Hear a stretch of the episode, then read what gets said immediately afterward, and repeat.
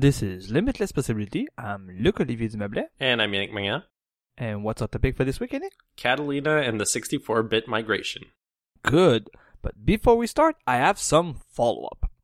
Item number one, which was mentioned in the past two episodes, is on January 19th. Yannick and I will do a special episode, we can call it this way, I guess, about Apple TV's The Morning Show and some related shows that was uh, that launched with the Apple TV service uh, back in November.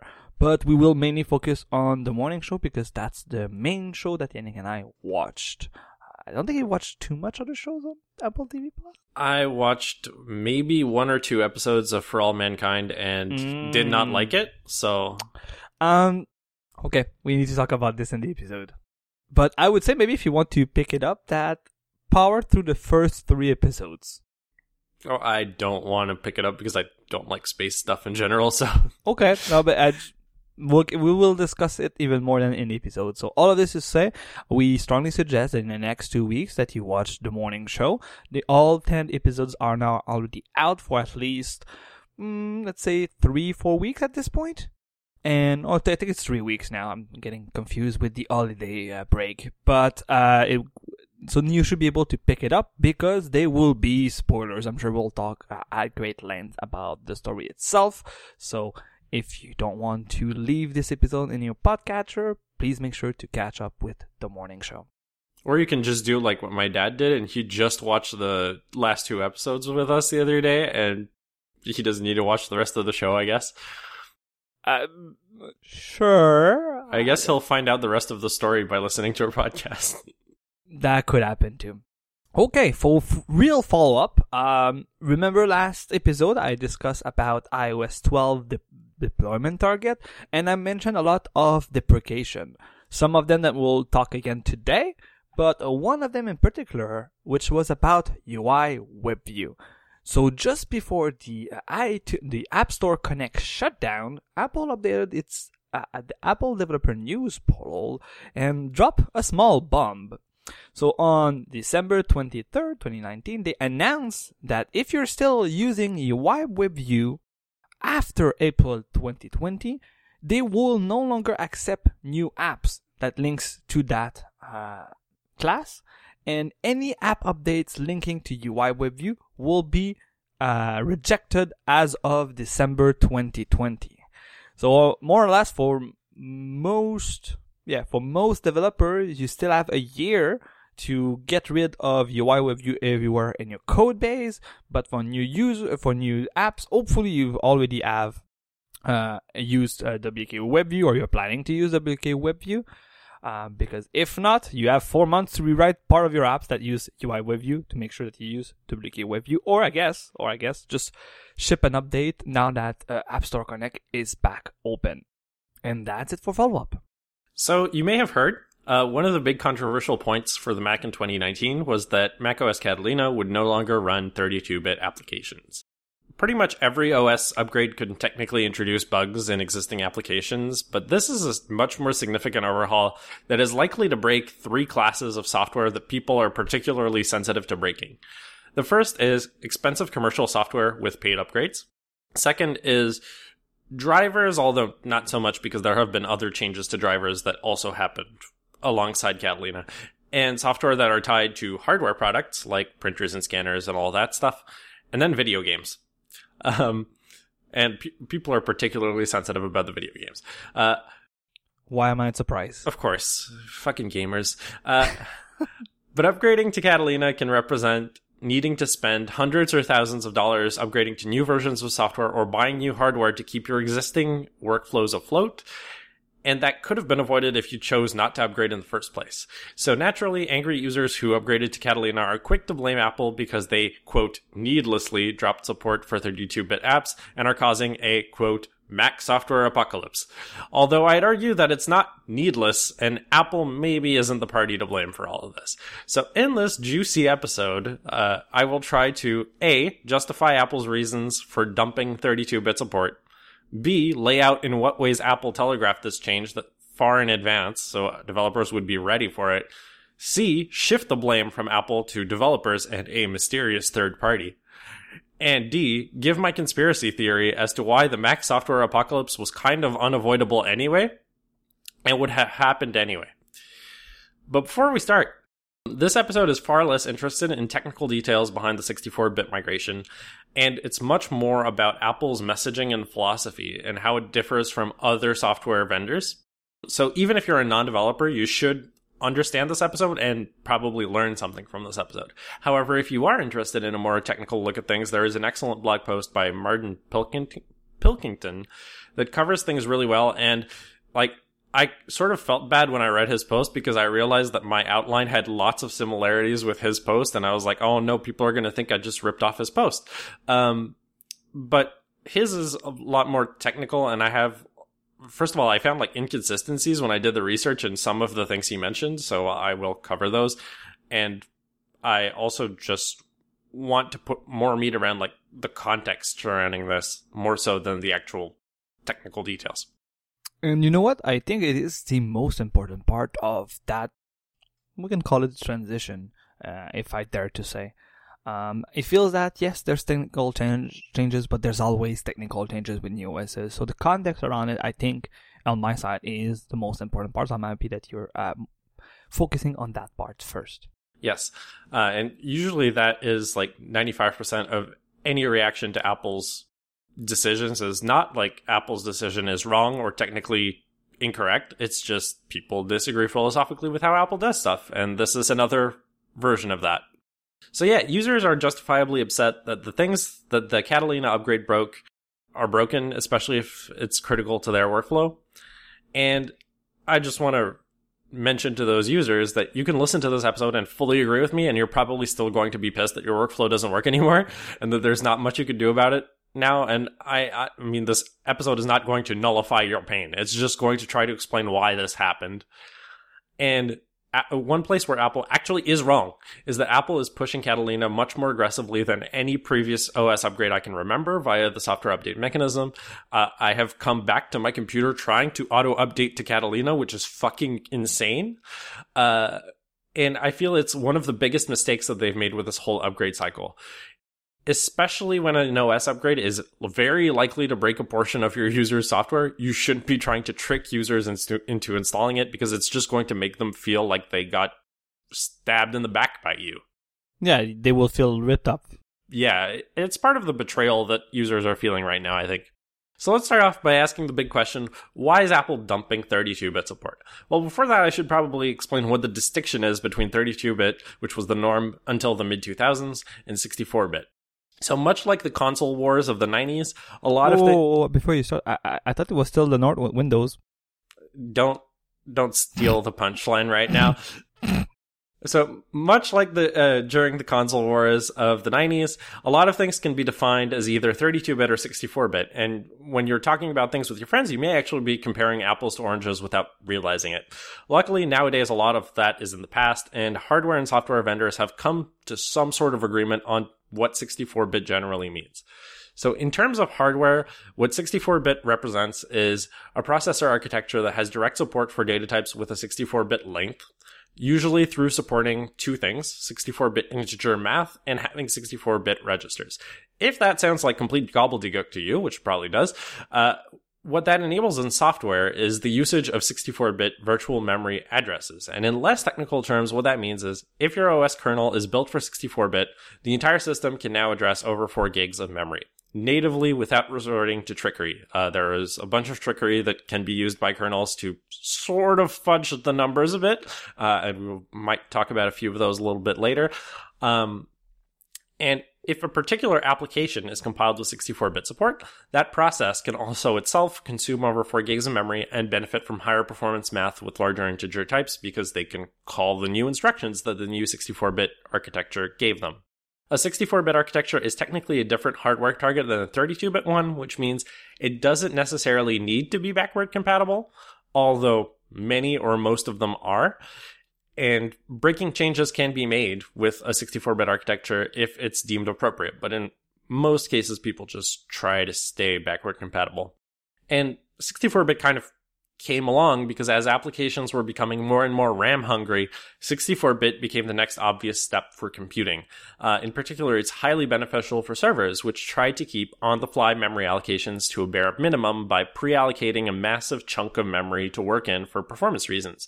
It's a lot faster to pre-allocate all of your memory and then just use that memory with your own memory manager than it is to j- just like allocate in free memory on the fly as you're doing things on a server.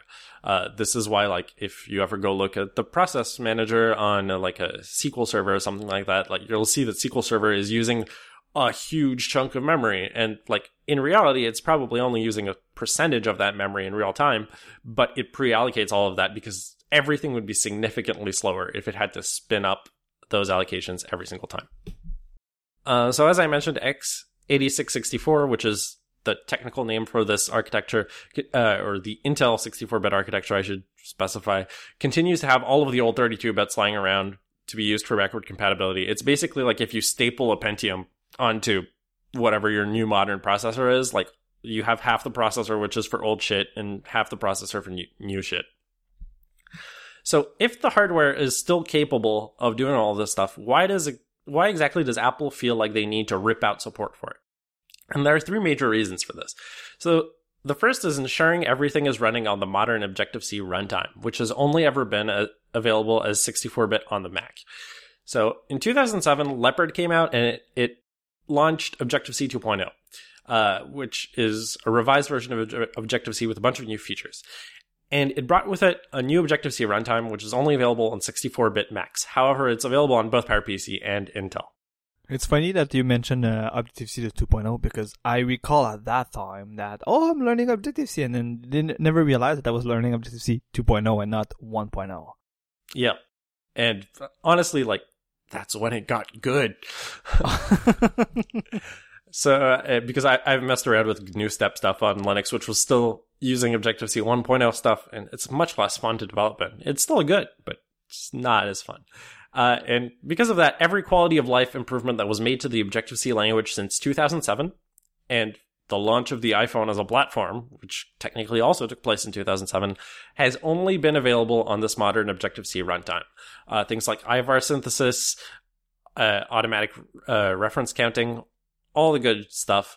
Uh, one of the significant features of this new runtime is a fix to what's called the fragile IVAR problem, which is super technical, so I won't get too far into it, but it limited Apple's ability to update objects that were frequently extended by shipping applications without breaking those applications entirely, even if the public interface and behavior was completely consistent with the previous version, which is very good for uh, the extensibility of code. Funnily enough, Swift code requires this modern runtime to coexist with Objective-C libraries in the same executable. And like the little asterisk in the corner is technically there was a 32 bit version of the modern runtime, but only on ARM. Uh, iOS devices that were predating the iPhone 5S had uh, the modern runtime because Apple wanted the juicy Objective C 2 features to be available on their hot new platform, which is totally understandable. So, the second reason that Apple would want to move on from 32 bit is just plain old legacy technology clean sweep. Uh, the biggest one of these legacy technologies is going to be Carbon and other adjacent technologies that were kept around mostly to support existing Carbon apps. Uh, if you're not aware, Carbon was a layer that facilitated OS 10 ports of classic Mac apps. It's been around since the year 2000 when CarbonLib was first released as an extension for Mac OS 8.1. And for all intents and purposes, it's a completely parallel set of system APIs that mimics what developers were familiar with on the classic Mac Mac, while also bringing the core foundation APIs from OS 10 to the classic Mac for the 8.x and 9.x era. Uh, having Carbon stick around on the Mac meant that a lot of ancient APIs, some of which originated with literally the first 1984 Macintosh, needed to be kept around just in case. And imagine having to maintain effectively an entire second set of system APIs for a dwindling number of applications for almost 20 years. That's what Carbon was. Uh, dropping Carbon is arguably more significant in terms of developer effort than dropping support for 32 bit itself, as if you've got a 32 bit application and you need to make it 64 bit, you can basically audit your code base for the most part. And unless you've got like some assembly codes lying around somewhere, you can migrate it rather easily in air quotes. Whereas applications written in Carbon can't really have most of their code salvaged into modern Cocoa applications and needed to be rewritten, which is sucky. If I recall history correctly, that's kind of what that was the purpose of Carbon 64 is to say, oh, you can go to 64 bit, but but but but, but you don't have to rewrite your whole application. But we need to remember that it never came to fruition. Yeah, and there will be more on that later. Oh, oh sorry, stealing points again. No, it's good. Uh, Carbon is actually kind of funny because it plays an interesting parallel to something I just mentioned in the last point, which is uh, the quality of life changes that were added to the Objective C runtime. Carbon wasn't available on 68K Macs, and it was one of the first major features that pushed developers to embrace being PowerPC only if they wanted to be future proof for OS 10. Uh, if you, like you might have heard recently John Siracusa talking about Pro Max because that's kind of what he does. Uh, and he mentioned going from an SE30 to a G3. Like that was literally something people could do because the support for 68K and PowerPC fat binaries was so strong and there was so little reason to actually be PowerPC only that for many years you could just limp along with the 68030 and be a perfectly happy Mac user. Uh, and also helps that the SE30 was a dope ass Mac. Uh, another like legacy technology that is sort of carbon adjacent is QuickTime 7. Uh, that was still hanging around. It was replaced with AV Foundation in 2011. Um, there's still a lot of moaning about what the QuickTime 7 API could do that the QuickTime 10 or AV Foundation API can't do. But having looked at both of them and having used AV Foundation, AV Foundation is so much more usable as a client of the API than QuickTime ever was. Um, but there you go. And then the third reason, which is kind of a weak reason to be honest, uh, that Apple is trying to get rid of 32-bit on the Mac is DYLD shared cache memory pressure. Uh, so what this means in English is uh, almost every process on your Mac is going to rely on system libraries in some way. And instead of loading distinct copies of these libraries for each process on the machine and eating up a ton of memory, the DYLD shared cache is loaded into memory when the system is booted. And that's one large dump of all the system libraries. And the system makes sure that all the processes on the system can access them. But there is a catch. Uh, 32-bit and 64-bit applications can't share the same the uh, can't share the same shared cache. Wow, that's great. Uh, so that means that's a mouthful. Yeah, so that means you need to load in a second shared cache as soon as the user launches a 32-bit app. And in recent versions of macOS, that shared cache is about 500 megabytes big. Uh, and it doesn't get freed until you reboot the machine, assuming no 32 bit processes are launched during startup. Uh, so basically, like, you're going to be using an extra 500 megabytes uh, if you're regularly using 32-bit applications on your Mac. Uh, by the way, this has always been the case on iOS, where a RAM penalty is far more significant because the iOS devices are far more memory constrained than Macs. Uh, that said, I think like on the Mac, I think a lot of users would be willing to pay this kind of price for backward compatibility, and they don't really care about 500 megabytes because we've got computers with up to 1.5 terabytes of RAM now. Uh, I mean, that's not going to be the common case, uh, but a lot of people have a lot of RAM to spare, and I don't think this is as huge a deal as pe- as it was on iOS, let's say. So those are kind of the reasons that Apple would dump 32-bit. Now you might say, well, a lot of these reasons don't really have any user facing benefit really. It's just like or at least any direct user facing benefit. It's sort of there's an indirect user benefit via uh, things that are enabled by the uh, by the modern objective c runtime and all of that stuff. But i wouldn't be surprised that one of the kind of quote unquote direct benefit would be uh like this uh, 500 meg cache that you had to load because I recall that Apple sometimes uh, in the recent OSs like a performance difference. They were like, "Oh my god, this is so fast," or "This is this uses so much less uh, RAM." And I wouldn't be surprised to say, "Yeah, I didn't look at the asterisk next to this comment, but it's written at the bottom like if you run only 64 bits programs." Yeah. So that that could be one. Ah, yes, but still, it it, it feels like nobody you actually like describe this problem to and say you're going to have 500 megs more free RAM, like nobody's going to care if they have to spend like $300 upgrading software, right? Oh no, They're, for sure, for sure. it's like the software was working fine before, even when I had the 500 meg penalty, the, it was already factored into my RAM budget. Like, big fucking deal. I mean, it, it's kind of a weak argument, and the other arguments are all indirect benefits to users, which is why I think only sort of developers get why this is a good thing. Next up, I want to talk about how Apple warned developers that 32 bit support was going to be dumb. And the best way to do this is to just go through a timeline starting in 2003. So, June 23rd, 2003, Apple launches the first 64 bit Mac, the Power Mac G5, with a special build of OS X Jaguar.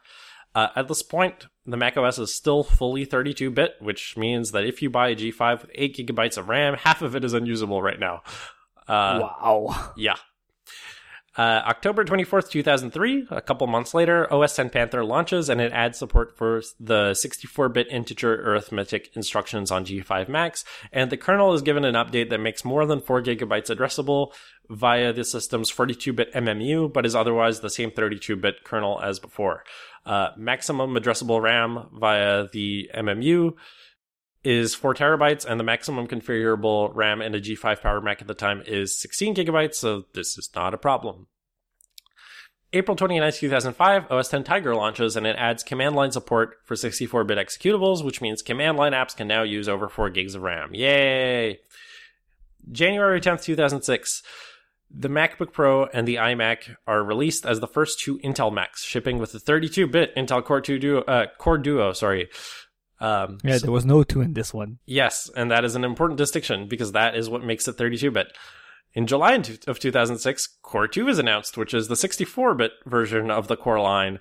Uh, so they missed it by a couple of months. And then in September 6th, 2006, a spec bump to the iMac as the first 64-bit Intel Mac shipped with the Core 2 Duo, starting the gradual replacement of 32-bit Intel CPUs and Macs with 64-bit Intel CPUs.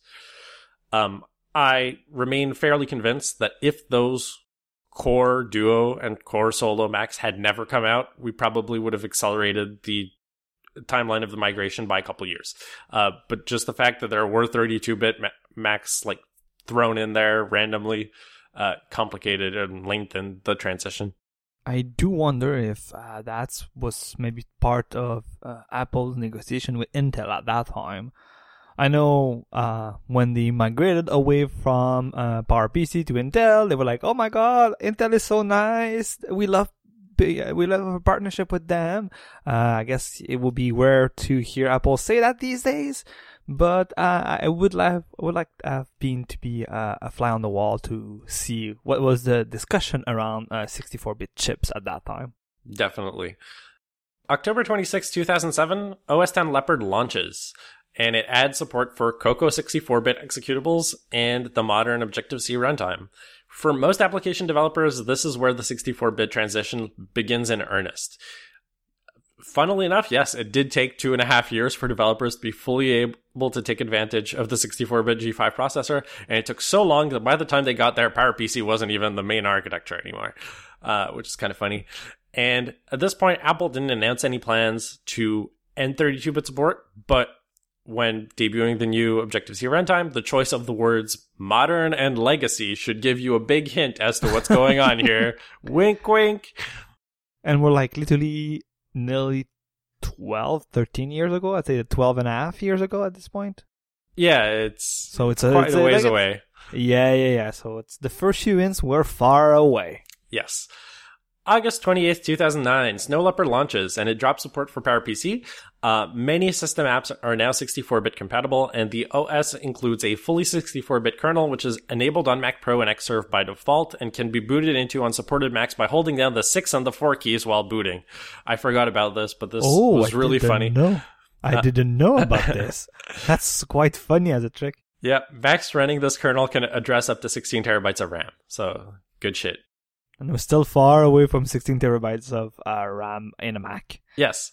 Uh, July 20th, 2011, Lion launches and drops support for 32-bit Intel Macs. All 64-bit Intel Macs now boot into the 64-bit kernel by default. So yay! WWDC 2012, Mountain Lion is made available to developers a month prior to launch. I actually forgot that Mountain Lion launched in the middle of the summer for some reason, uh, but I guess that's because it was previewed to the media back in February or whatever. Mm, yeah, that's weird, but I remember that now. Yep, and Apple announces that Carbon APIs are deprecated and will never be 64-bit native. Wah wah. yeah, what like five to seven years uh, after they made the announcement that it would be something like that. at this point. Yeah, I think like if you go back and listen to podcasts at the time, like it, everybody knew it was never going to come along to 64-bit. Like it, it seemed so dumb at the time, and there you go. Finally, they made it official. Uh, aside from that Mountain Lion announcement where they deprecated Carbon, which I almost forgot to put in this thing, uh, 2011 to 2017 is otherwise a big limbo period where nothing really significant in the 64-bit migration happens on the Mac. Uh, so no new Macs are being sold with 32-bit CPUs. 32-bit Mac usage is only decreasing over time. Uh, by this point, macOS versions are on a yearly cycle. And Apple is slowly migrating what 32 bit code is left in their libraries and system apps over to 64 bit over the course of these many OS versions. Uh, more compelling features are being added every year to Apple's developer tools to push people toward the modern Objective C runtime, indirectly incentivizing them to drop 32 bit support. The biggest of which is the introduction of the Swift language. Uh, so, yeah. And if you aren't getting the hint by now, you're going to be caught with your pants down. Uh, Meanwhile, in a parallel timeline, iPhones went from being all models 32 bit only in 2011 to all models being 64 bit only and no longer launching 32 bit apps at all with the release of iOS 11 in the fall of 2017. So the entire migration happened. Entire migration happened on iOS while this was happening on the Mac. Kind of funny. Uh, WWDC 2017 comes along, and macOS High Sierra will be the last version of macOS to run 32-bit apps without compromise. Uh, so big announcement from Apple. Yeah, the without compromise was uh, funny to hear what they meant by that, and it more or less meant no nagging screen. Right, because on April 11th, 2018, High Sierra 10.13.4 launched, and with that meant that uh, launching 32-bit apps warned users that they are not optimized to run on a Mac, which is still a dialogue that I see on my Mac today for a couple things, and that they would stop working in a future update. Uh, the tech note that is linked in the announcement makes sure to mention that Apple began transitioning to 64-bit hardware and software technology for Mac over a decade ago, just to really like turn the screwdriver in the sides of the developers that have not migrated their shit over yet. Uh, so now we're sort of in recent history, so this shouldn't be a huge surprise to everyone. WWDC 2018, Apple announces OS 10, uh, sorry, Mac OS Mojave, which is the last major version of Mac OS to run 32-bit apps at all. And then at WWDC 2019, they announced Catalina, which is going to be the first major version of Mac OS to only run 64-bit apps and piss everybody off. Uh, so yay! So that's the full timeline for what happened. Uh, so I mean, you've had a lot of years to sort of migrate your apps from 32 bit to 64 bit. You've had a lot of hints that this was on the way. I don't think this was a surprise to anybody, but apparently some developers didn't get the message.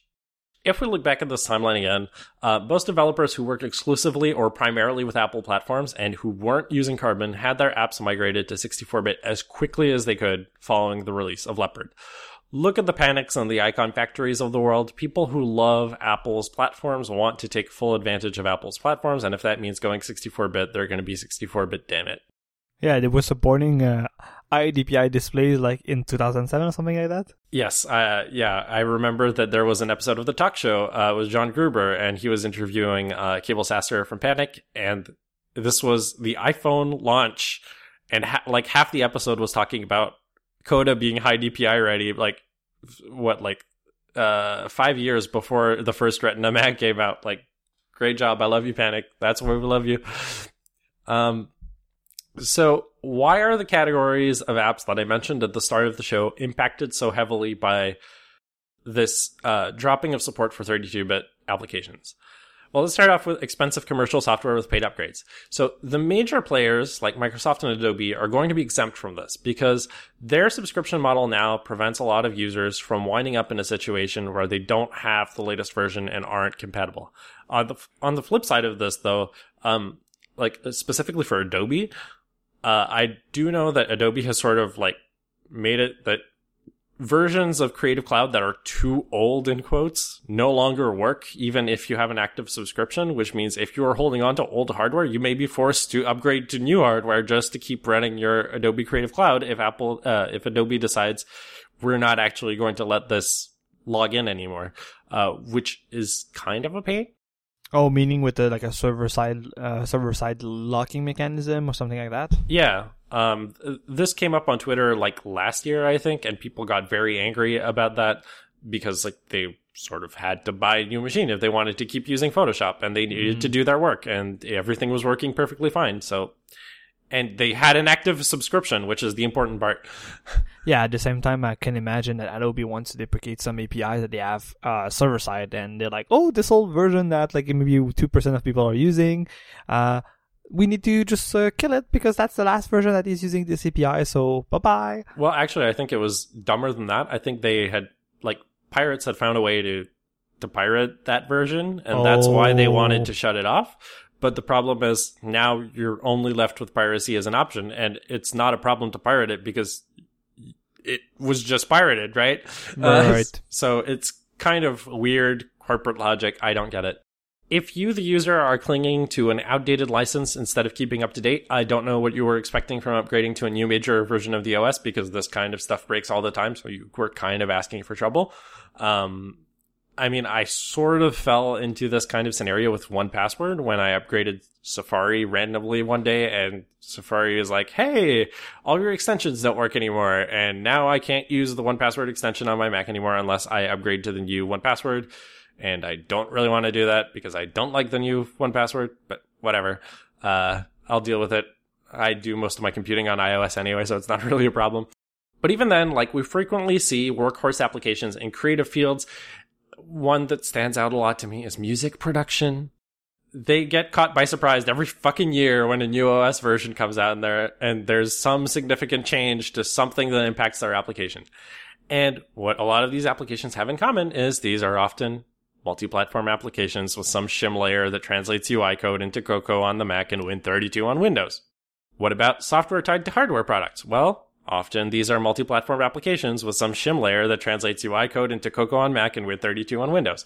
Also, if you're primarily selling selling hardware doodads, maybe it's not in your interest to maintain the software for the older hardware doodad because if you don't maintain it, you can sell the newer hardware doodad. Capitalism.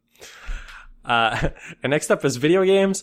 Uh, I saw a tweet stating that out of a sample of a thousand Mac Steam games, 73% were going to stop working on Catalina. That's nice. Yeah, very nice.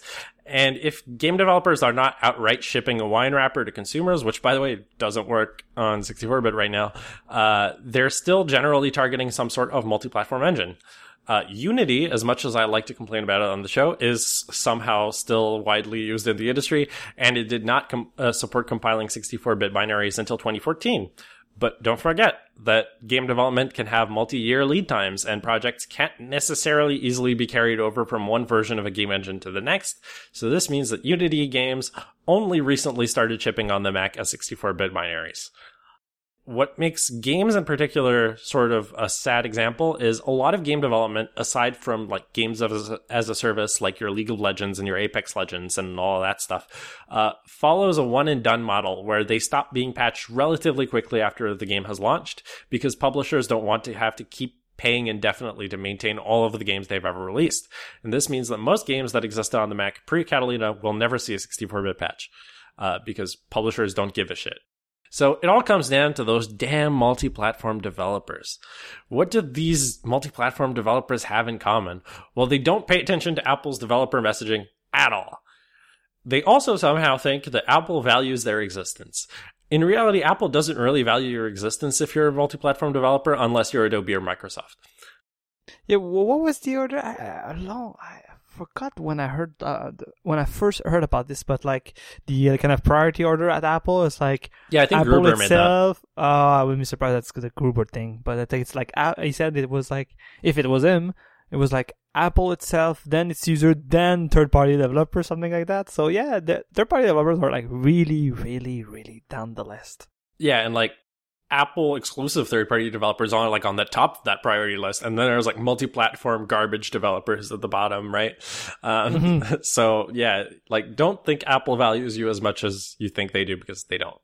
Uh, then they also sort of like erroneously assume that Apple values backward compatibility, not unless it's just a few years back, really.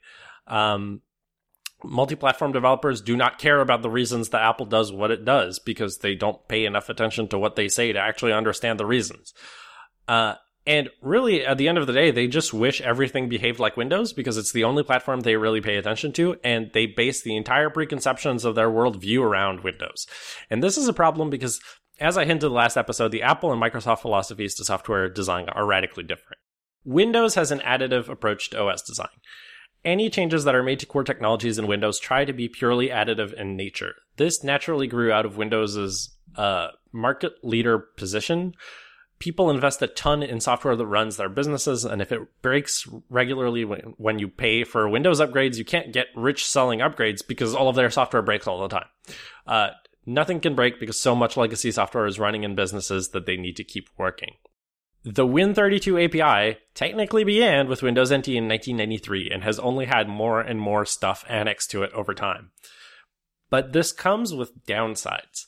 Uh, it can be incredibly confusing to new developers as to which technology is the one they should be relying on for new, starting new projects, especially when new and old technologies appear to be treated completely equally in developer tools. Uh, a great example of this is if you open Visual Studio today and you decide to create a new Windows application. You will have the choice of like seven different ways to make your UI uh, because eh, for a while, uh, every Windows version had a new UI framework that came with it. Uh, XP had Windows Forms. Uh, Vista had WPF. Uh, 7 was still using WPF, let's be fair. Uh, 8 introduced uh, whatever the bullshit they were using on the Surface was. Windows 10 was like, nah, fuck that Surface shit. We are making a new thing that can sort of scale depending on what platform, uh, what form factor you're running on. So there are like five UI frameworks there. And then that's without counting, like, you can make your UI in HTML now for some reason and all a bunch of other random garbage that got thrown into Visual Studio. And Visual Studio has zero opinion as to which one of these should be the winner. It just lets you decide. And if you choose the wrong one, too bad. It can be incredibly hard to get people to adopt new technologies if the one they're already relying on is effectively stable and they have the security that it's not going anywhere. So once again, with the UI frameworks, like I use a startlingly high number of applications that are still using the same UI framework that was around in Windows XP just because why would I adopt WPF? Why would I do anything? Like, there's no real hook aside from like making your app prettier, which let's be fair, Windows developers are not very good at that to begin with, uh, that are really going to get people excited to adopt new technologies. It's really more about like stability and stagnation. And one of the weird things about this is that, ironically, despite being a software company, Windows feels more like a hardware product with a bunch of expansion cards bolted onto it rather than something that is truly software that is malleable and changes over time. Apple platforms, on the other hand, they have an evolutive uh, approach to OS design. Their idea is why should we burden ourselves with having to maintain support for this technology, which is no longer the state of the way, state of the art way to do things. They announced deprecations a few years ahead, or like for the UI WebView thing, like technically they announced that you're going to be screwed in four months, but I think the the API has been deprecated a long time. Yeah, yeah. It was soft deprecated since iOS 8, since the uh, release of the Deprecate WebView, but it was officially deprecated last year. And now they're like quite uh, aggressive on like now it's officially deprecated, now it's going away, and now you won't be able to ship apps no more with it. Yep, they usually prepare alternatives that mostly get the job done. Once again, I'm referring here to like there are some things that UI WebView can do, the WK WebView can't quite do, uh, and this is actually worse on the Mac, where like the actual C++ web view that uh, WebKit uses uh, is much richer than what WK WebView has. Uh, and there has been a lot of discourse surrounding that recently in the Mac community. Uh, Funny you mentioned that. Like there was on December 23rd when the announcement came in, there was a lot of WebKit engineer on Twitter saying, "Hey, by the way, if you have logged radars that we didn't look or feedback assistant or you haven't done it, like, it's time to do it, and then please send it my way through Twitter. It was quite funny just just, just before Christmas that uh, engineers were literally like having fun on Twitter, just making sure that uh, people were sending the bug requests or fixes or stuff like that to make sure that they fully migrate. Another great example of like this kind of API that got, got deprecated and had an alternative that was mostly able to get the job done is QuickTime, like I mentioned earlier. Uh, old QuickTime was incredibly rich and allowed you to do a ton of stuff. The API was just like complete shit, but that's another thing. Uh, and then uh, AV Foundation comes along, or QuickTime 10 as they called it, and it's significantly more limited in what it can do, but it is a much better API. And in a way, it sort of like refocuses what QuickTime should be about to be like mostly focused on H.264, H.265 video and not so much about uh, all of the old like legacy codecs that QuickTime supported, like old shit like Cinepak and other weird shit like that. Uh, so yeah, announce deprecations a few years ahead, prepare alternatives that mostly get the job done, and evolve the platform aggressively. Like this is pretty much Apple's MO, and nobody should be surprised by this because this is how they've been working ever since Steve Jobs came back to the company. Uh, and like this also applies to their hardware design. Like, have you seen the new MacBooks? so, how does this difference in philosophy manifest itself in this particular case? Well, to Apple, 64-bit is the future of desktop pro, uh, d- desktop computing. They sort of did everything right in line with that idea. Uh, they led by example by gradually migrating all of the Mac OS to 64-bit code ever since 2003 and had the bulk of it done by 2011. They tried to entice developers with massive developer quality of life features only available via the modern runtime since 2007. They deprecated Carbon far enough in advance that anyone that would have had to suffer a complete rewrite of their application to be 64-bit ready had seven years to do so before Catalina. If you hadn't get gotten clued into what was going on by 2017, they gave you a two-year 32-bit deprecation warning to get your shit together. And none of this ever felt like a surprise to anybody who was paying attention. And if you had asked me 10 years ago to bet on when the 32 bit uh, support would be dropped, I would have bet probably much sooner than it actually ended up being. I wouldn't be surprised that the iPhone, the arrival of the iPhone, might have delayed that. Uh, like you mentioned, the while macOS was in its like deprecation phase, they did the transition of, in iOS uh, fully in that time period. So I'm surprised that you remember like I think it was Leopard that was uh, delayed for the release, and then a bit of Snow Leopard too because of iPhone releases. I wouldn't be surprised just because of that that uh, this transition gave you more time to do your job because the arrival of the iPhone. I, I think it's partially the whole like yeah the iPhone sort of distracted Apple developers for a certain period of time. I also think that the 32-bit Intel Mac sort of delayed things a bit because you want to have like a grace period where people who bought those Macs still continue to be relevant and the software that was made that was compatible on those Macs continues to be supported for a little time. It's just, it turned out to be a lot more time than I thought it was going to be, but yeah. And like, Apple isn't dumb. I think they are very aware that like how Microsoft did things with 32-bit, which is the next thing I'm going to be talking about, was not exactly what it should have been, and that multi-platform software was going to get like very screwed by this kind of migration. And at a certain point, they sort of had to just do it because otherwise it was never going to happen. So let's talk about that. Microsoft. So the, if Apple says 64-bit is the future of desktop computing, Microsoft thinks 64-bit is a checkbox that can be ticked by applications that wish to take advantage of it. Uh, the more you find out about Microsoft's approach to 64-bit, the more absurd it sounds if you're a Mac developer. So first things first, Windows has no support for fat binaries. Uh, developers must ship separate executables and DLLs for 32-bit and 64-bit. There is one exception to this, which is managed applications or uh, basically applications that are .NET framework that run on the CLR. Uh, these can be compiled as either 32-bit, 64-bit, or any CPU.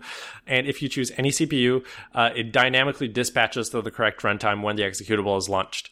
Default project templates in Visual Studio still have the prefer 32-bit checkbox checked by oh default. I sent you a screenshot of this months ago with a sad face on it. Yes. And yes, that's yes. basically what kicked off this episode. And that's on the Visual Studio 2019? Uh, yes. Wow. Oh my goodness. Yep, yep, yep, yep, yep. I haven't updated to 2020, but I assume it is the same thing. So aside from kernel and device drivers, 64-bit versions of Windows ship with the rest of the OS duplicated in parallel. On one side, you've got Win, Win64. It's a variant of Win32 with 64-bit support across the board. APIs that were deprecated in Win32 were removed. So finally, they did something that was not purely additive in nature. Uh, old APIs that don't see much use in Win32 anymore have been deprecated, but as you can tell, deprecation doesn't really mean anything in Microsoft land. I'm still using stuff that's de- been deprecated since 2003 in 2019. So who the fuck knows when that's going to go away? I guess we'll have to wait until Win 128.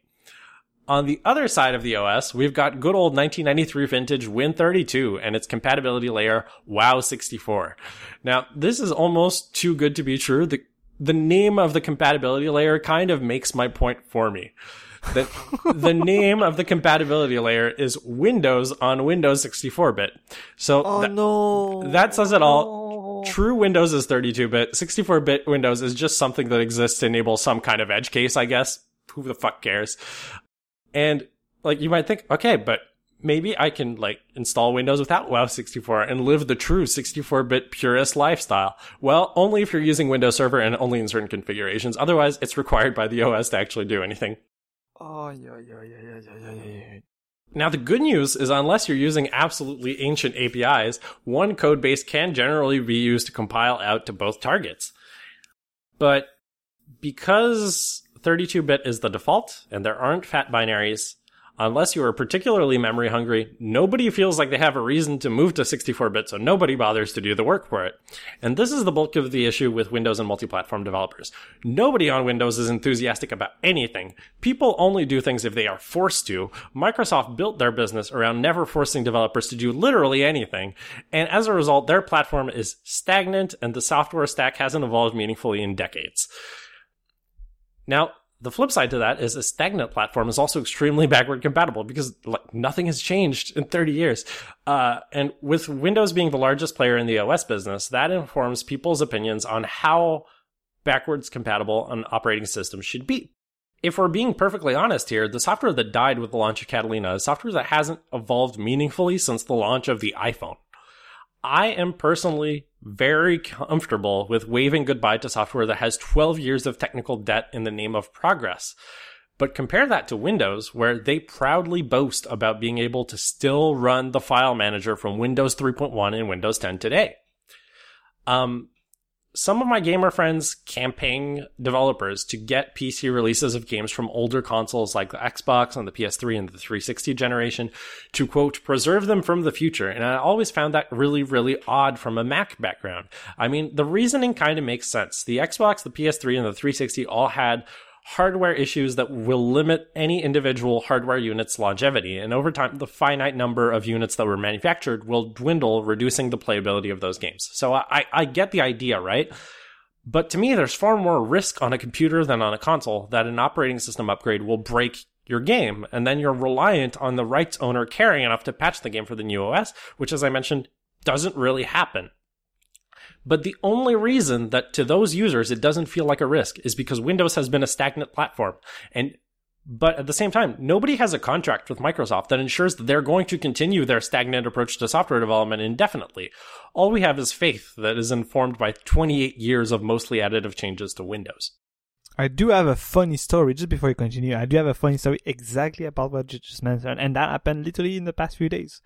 Um, so somebody in my brother's family-in-law need a new laptop, and they don't want to have too much money, so they're looking for a cheap laptop. And they do the typical, like they do like browsing and more or less browsing, but they have a couple of like Windows games and just trying to understand through my brother like which Windows version they're running and, and kind of hinting at the fact that yeah, even if laptop these days don't have a CD uh, player or like a DVD player to install said game, even so, maybe by changing Windows, it might not work. And I'm, I was I was saying that just saying like you know, don't quote me on that, but I kind of knew in the back of my head that you know it's Windows. Of course it will work because you know what? It always works. But yeah, you know, sometimes with the changes on OS, so it was like literally like I had this exact thinking in the past two, three days while helping my brother, helping some people in his family in law. Yeah, um, there was a website a while back. I don't, I don't want to name this person because unfortunately they've become attacked by a lot of people on the internet for being a weirdo, and like they're a weirdo that I love and not a weirdo that I hate. So I don't want to throw hate their way. Um, but on their website, there was a page that was basically like this huge 2000, 3000 word rant about how Windows 7 dropped support for like some API in System 16 or something that What? kept like some Windows 3.1 or Windows 95 Paint app from working on their new computer. And this was like, I am Oh. downgrading right now to the, and I was just like crying, laughing as I was reading this post. But at the same time, it's like, if you accustom people to things not breaking, the second you want to break something, you are going to get shit on. That that is fair. That is totally fair. So why didn't multi-platform developers see this coming? Well, multi-platform developers are used to developing on a stagnant platform that never requires anything of them. The idea of technical debt doesn't exist on Windows, so it pisses them off when they encounter anything that resembles it. Multi-platform developers intentionally avoid taking advantage of anything that is platform specific because otherwise you have to write platform specific code and that's kind of against the point. So they were not the kind of people to be enticed by shiny developer quality of life features that only work on the new Objective-C runtime. Multi-platform developers often rely on alternative toolchains or middleware, which becomes a choke point for adoption of new platform features and an unreliable middleman for the communication of platform-specific changes. This was an issue in 1999 when Motorola acquired Metrowerks. Uh, Metrowerks made CodeWarrior, which was the de facto standard IDE for Mac development at the time. And Motorola kind of didn't give a shit about Code Warrior and they pulled a lot of resources off of the desktop processor compiler teams in favor of putting them in embedded systems compiler teams. And this meant that for a while, Code Warrior was a bottleneck for platform feature adoption on the Mac. And until Apple released Xcode and heavily encouraged developers to switch to it, like you were sort of just waiting after Motorola to get their shit together. And funnily enough, CodeWarrior effectively died during the Intel transition because Motorola sold off their Intel compiler technology to Nokia earlier that year, which is kind of the comedic end to this whole thing is like, you fucked up. Uh, you didn't see the Intel transition coming at all, and you sold your compiler, and now you don't have a product anymore. Congratulations. So, in my mind, Apple did all they could and gave developers plenty of time to make this a smooth transition. Fundamentally, the developers are the ones who let their users down here, not Apple. And the developers were fundamentally misled by Microsoft and their stagnant approach to operating systems. And they try to apply that as a general rule to all operating systems, even though that's not how shit works. And like, if you think this is Apple exclusive, go take a look at Linux, which has had a ton of shit happening with Systemd over the last decade. Uh, it's not Apple only. It's just like Microsoft doesn't do shit with their OS. So that's all I can say. It's that's how they work. Are you ready for conspiracy theory time? Oh, of course. I'm always. Uh, oh, wait. I am always ready for this. I'm not sure, but I guess today I am ready for this. Okay, so it is my strong belief that this year's abandonment of support for 32-bit apps was to shock the software ecosystem to make way for a 64-bit ARM transition on the Mac in 2020. In 2020? Oh my goodness, you're quite aggressive. So, by forcing application developers to upgrade their Mac software over the course of the year, the likelihood that that software can be easily ported to a 64-bit ARM SoC in 2020 is significantly higher than if you continue to support 32-bit and then just like randomly spring a 64-bit only platform on them at the last minute. Uh, it feels very reminiscent to me of when Apple removed the headphone jack from the iPhone 7 so that the narrative surrounding the iPhone 10 wouldn't be about the headphone jack being removed. Uh, so Apple is causing the Mac software apocalypse a year early so that the story of our Macs doesn't revolve around apps dropping like flies. So to me, the like this was inevitable. The Mac software apocalypse was going to happen next year anyway, so you might as well just rip the band-aid off right now, get the bad PR for an OS upgrade that is like unremarkable to say the to say the best, and have a higher proportion of your software ready for the ARM migration early next well early next year. That I don't know why I said early, but in the next year. I wouldn't say it's uh like a somewhat just normal OS. I would say that on top of dropping 32-bit apps, uh, Catalina is in recent Mac OS version the most push forward to go to I the iOS world or the iOS thinking with a lot of the uh, the the permissions dialogue and all of that stuff. I feel that uh, we had a couple of push with like uh, Lion, Mountain Lion, a, a lot of like those like uh, 10.7 to 10.10 updates where uh, Apple was trying to make Mac OS uh, closer to what iOS is and its uh, philosophy. And I feel that with Catalina, they're kind of like pressing the accelerator uh, again on that uh, transition.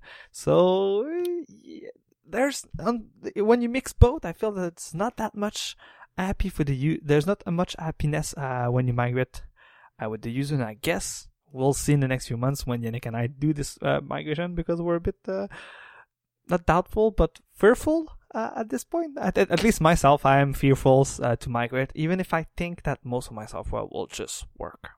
I know what software isn't going to work. I just haven't figured out my alternatives for it yet, so I'm just like trying to figure mm. that out before I actually press the button. Um, yeah, it's kind of funny what what you mentioned. Like what I meant by unremarkable is not like insignificant. It's just like people don't really like Catalina. Uh, is more what I meant by that. Yeah, but I, th- I think they don't like it because it is a significant update. Yeah, definitely.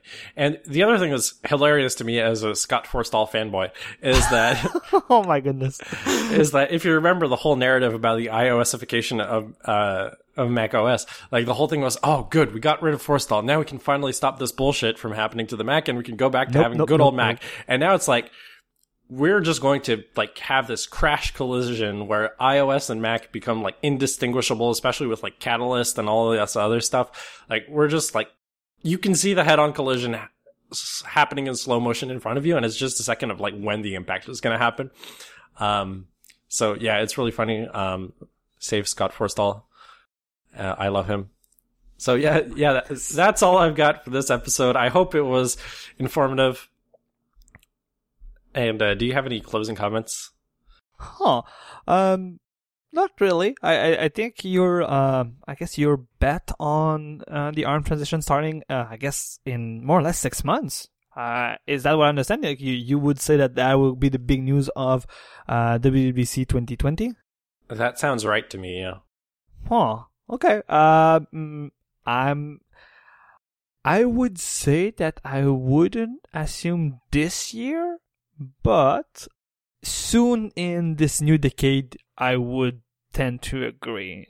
So I guess soon is 2020 because uh, when you hear my voice, it will already be in the new decade. But uh, at the time of recording, it is in two days. So uh, yeah, I'm just surprised by that. By the way, I, I I kind of have a feeling that you're somewhat right. So that's why I kind of rambling a bit. But at the same time, do you think they'll like? Though okay, it would make for uh, like a real comedic moment if they ship the Mac Pro, the updated Mac Pro in 2019, and then like six months later, it is already like kind of nope, nope, nope, nope, nope because of ARM, uh, ARM Macs. I'm not entirely convinced that the pros are anything you'd want to migrate over quickly to ARM. I think the the products that have the most to gain from going to ARM are the consumer laptops. Oh, for sure, for sure. But I, I wouldn't be surprised that there will be, uh, we will all have like we'll look at all the benchmarks, we'll look at the comparison, we'll like buy those laptops, like compile Swift code and realize that it's so much faster or like as fast as it is right now, but using less power and blah blah blah. So we realize that even if they are consumer laptops, that they are so much nicer that we would want our pro hardware to move to it ASAP. So yeah, it's it, if it is this year, this year is going to be quite funny yeah. quite interesting for sure. I can see the timeline being vaguely reminiscent of what the Intel transition was, which is like you announce it at WWDC. Maybe you have some developer preview hardware. Like maybe you just have like a fucking Apple TV box, except it's like a Mac Mini in there, and you just like give. Oh, like the old Apple TV, you mean? Like oh the, yeah, that's true. The Intel based uh, Apple TV. Yeah, but now it's like basically just an Apple TV, except it's running Mac OS on it. And you oh, just okay. give that to developers, and you're like, here, work on this shit. Go away. uh, I don't know. It, it's it, and then like maybe you release a uh, new MacBook Air with a new keyboard and an ARM processor in January of the next year, so 2021. Oh my goodness, uh, people will die if they have to wait for a new MacBook Airs with a new keyboard until 2021. They'll just like literally die. Maybe you just make a hardware revision. I know, I know. I'm sure they'll do something, but in uh, April or something like "Happy Birthday, Yannick! You can have a new MacBook Air with a new keyboard, so people can finally shut up about the keyboards." Yeah, in in Twink Wink, that's the last Intel MacBook Air. Maybe I don't know. Uh, I, I'm just like it feels like since the uh, two port MacBook, I've always been like fingers crossed, like this product was meant to be on ARM because it was never good as an Intel product. And it never came. And I think like now they're really due for it. And like Intel is fucking up majorly. And I don't think AMD is a good alternative either. So it's time to go ARM. And like Yeah. all of the work has been done to do the ARM transition, so why aren't you doing it? And from what we, I, I know I've heard that a lot, uh, but I wouldn't be surprised personally that if that were to happen, let's say in two years, whatever, but that when they introduce this transition, that you would play them like pretty P- Power PC to Intel uh, presentation to the Intel to ARM presentation, and it will be more or less the same arguments. Well, they won't mention Code Warrior because it won't be important anymore. But No, but you see what I mean, like that, uh, like for uh, it- it- they were comparing the kind of efficiencies of Intel CPUs compared to PowerPC CPUs. That they were drawing less power for the same like frequencies, and so they were yeah they were drawing less electricity for the same yeah, you can pretty much and then you can pretty much search and replace Intel and PowerPC for ARM and Intel, and it kind of holds up. yeah yeah. So I would be I wouldn't be surprised that literally you play both videos side by side once that's done, and it is exactly the same presentation. You just did uh, search and replace with Intel and PowerPC and ARM. I'm not convinced whoever's going to be presenting it is going to be as charismatic as Steve Jobs, though. Fair point. Anyway, that that's it for me. Um, let me know if you agree with my super conspiracy theory. Uh, let me know if you learned anything. And uh, I've been working on this episode for like two months, so it's good to finally get it out. Good. I'm sure that Yannick will have some links in the show notes, so if you want to find said show notes for this episode, you can find them at limitlesspossibility.net slash 127, 127. If you want to catch up on our back catalog of episodes, you can find it at limitlesspossibility.net. You can find the show on Twitter at limipo underscore podcast. That's L-I-M-I-P-O underscore podcast. You can find myself there too at Luconush. That's L-U-C-C-O-N-O-U-C-H-E. And you can find Nick at. Sakurina, that's S A K U R I N A. And we see you in two weeks talking about the morning show. See you in two weeks.